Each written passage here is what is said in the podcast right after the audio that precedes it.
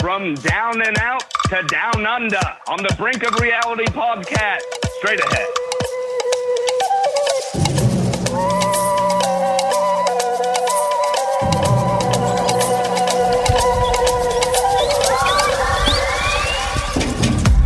Hey, welcome back to the Brink of Reality podcast. I am your host, Ryan Brinks, in the chair. As always, here to bring you my latest Survivor 43 exit. Today with the fourth place finisher, the Firemaker loser. Unfortunately, Jesse, Fire Making Challenge. Ugh.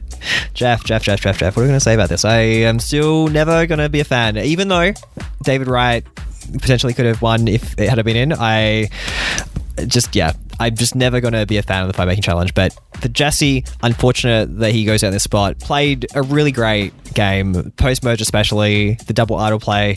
Um, it's really cool to to see that come off. It is one of my favorite moves in the last probably five years of Survivor um, as a single move. So yeah, really really cool. Uh, I asked him about that move in the game in this podcast, so stay tuned for that and all little other tidbits that he can share. Only a limited window, 15 minutes, but still really cool to hear Jesse talk about his game. So stay tuned for that. If you haven't already, go back check out the other podcasts already out and the one to come. All right, press play on this podcast with Jesse.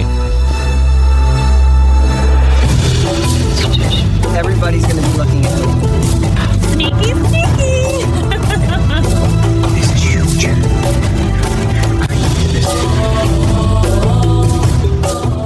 Hey Jesse, how you going? I'm good, man. I'm good. You know, still uh, recovering from last night. Uh, just celebrated a little bit. So, you know, just trying.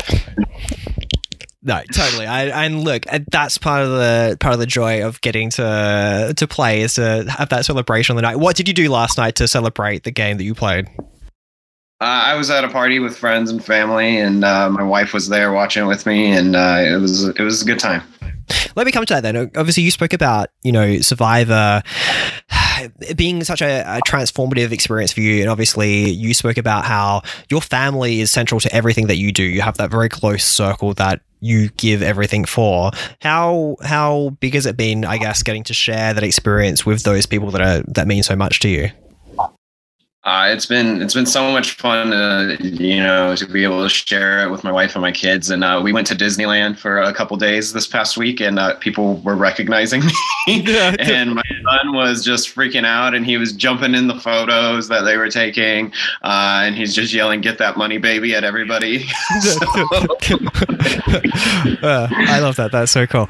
Um, can you talk to me a little bit about, I guess, what we observed and, and saw last night? Obviously, um, heading into that final uh, challenge and heading into that fire challenge in particular, where was your head at? Because I know I've seen people comment on it like that you seemed very like unsure about how you would go in that fire making challenge. You didn't seem to have as much confidence as you had throughout the show.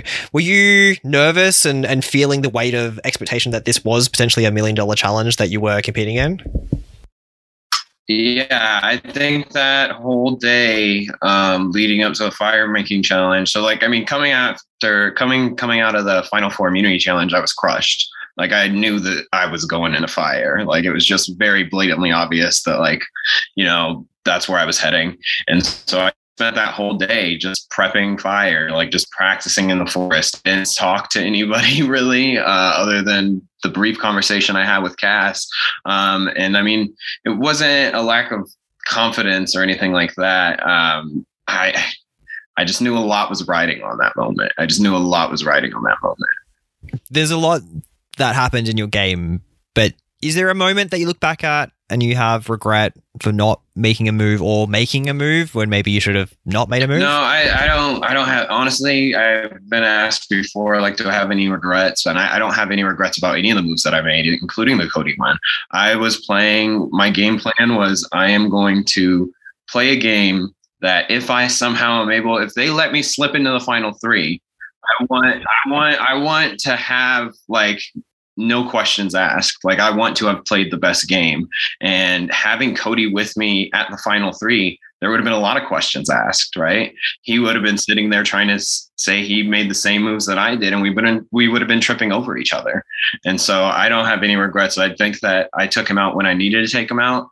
I just couldn't quite close the deal at the end there with the fire. So, you know, I I I, I stand by all my moves.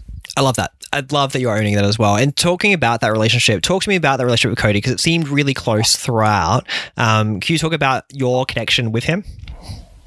Yeah, I mean, me and Cody, like we were day ones. We literally started the literally started the game together. We the first challenge. I don't know, like if people remember, but the first challenge when we were running to go get the boxes, me and him are standing side by side together. So we literally started the game together. We spent so many hours with each other, uninterrupted, um, strategizing. You, and then when you're also voting with people, and we voted together on every single vote.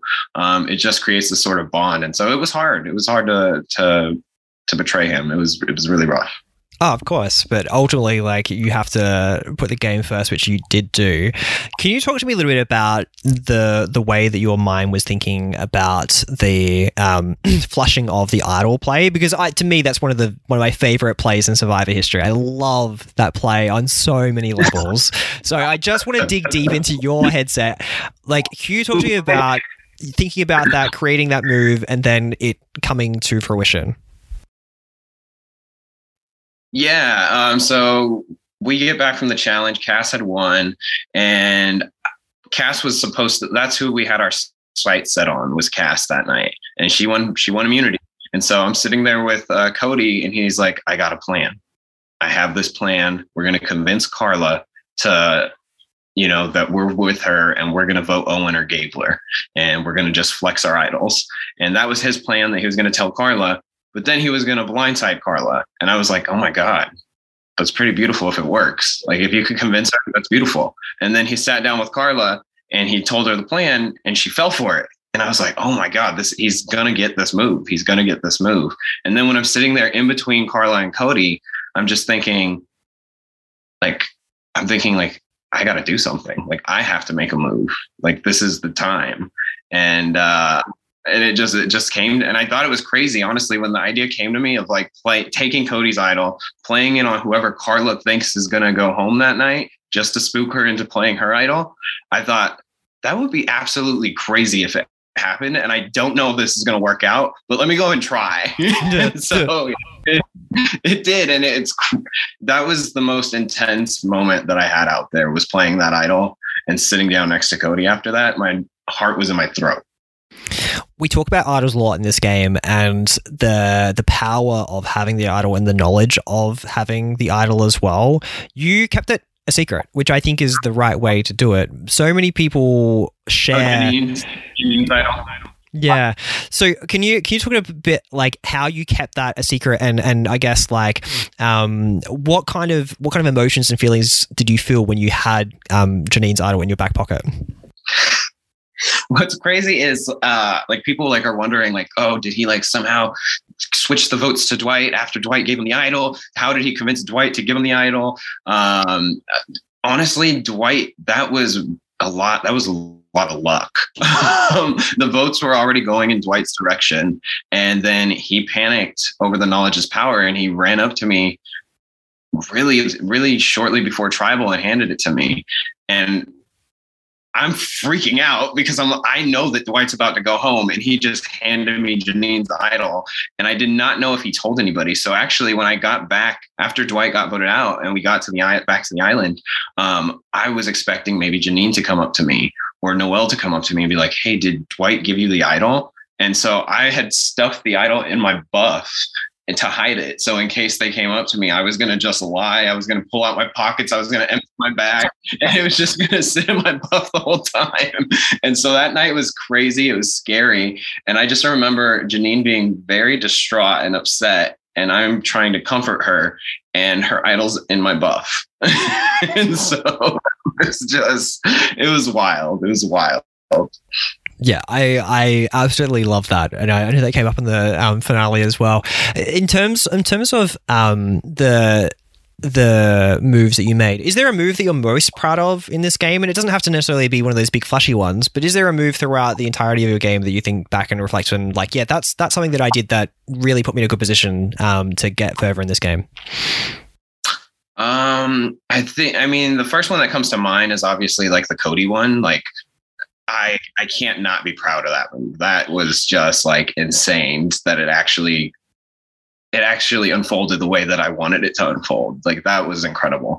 Um, so I'm very proud of that. I think the other one that comes to mind, um, a little less flashy, was uh, Noelle's vote out. Um, I felt I was working the middle really hard that time. I was literally running between Karla and Noelle and telling them each other's plans, and they both still trusted me. And I also ran up to Sami at one point and I was like, Sami, we're both in the middle here. Like me and you, we can go whatever way you want to go. Just tell me who who we should take out tonight.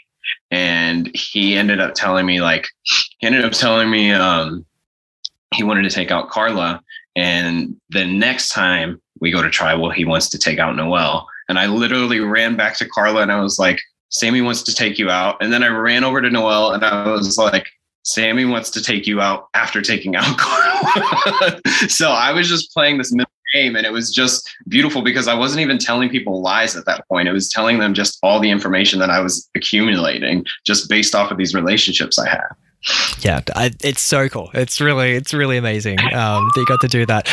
Can you can you talk to me a little bit about the vote out at four, well, not vote out, but the fire losing challenge at four, heading to Ponderosa, and then 24 hours being at the final tribal council. Uh, where's your head in that moment, and how how are you processing um, the game in that moment, heading into that final tribal council?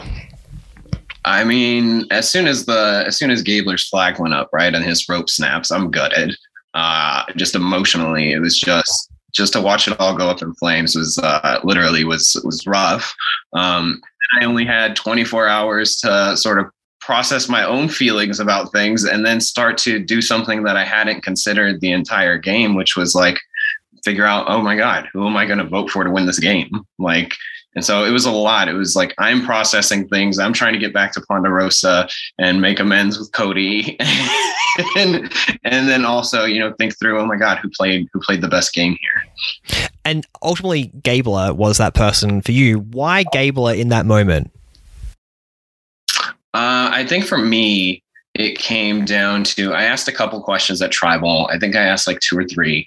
Um, and Gabler gave gave the most sound answers to them. Um, I asked for people to give me an example of a time they persuaded people to do things in this game, and Gabler said the Elie vote, and that was absolutely true. Gabler spearheaded that vote, and he got that done.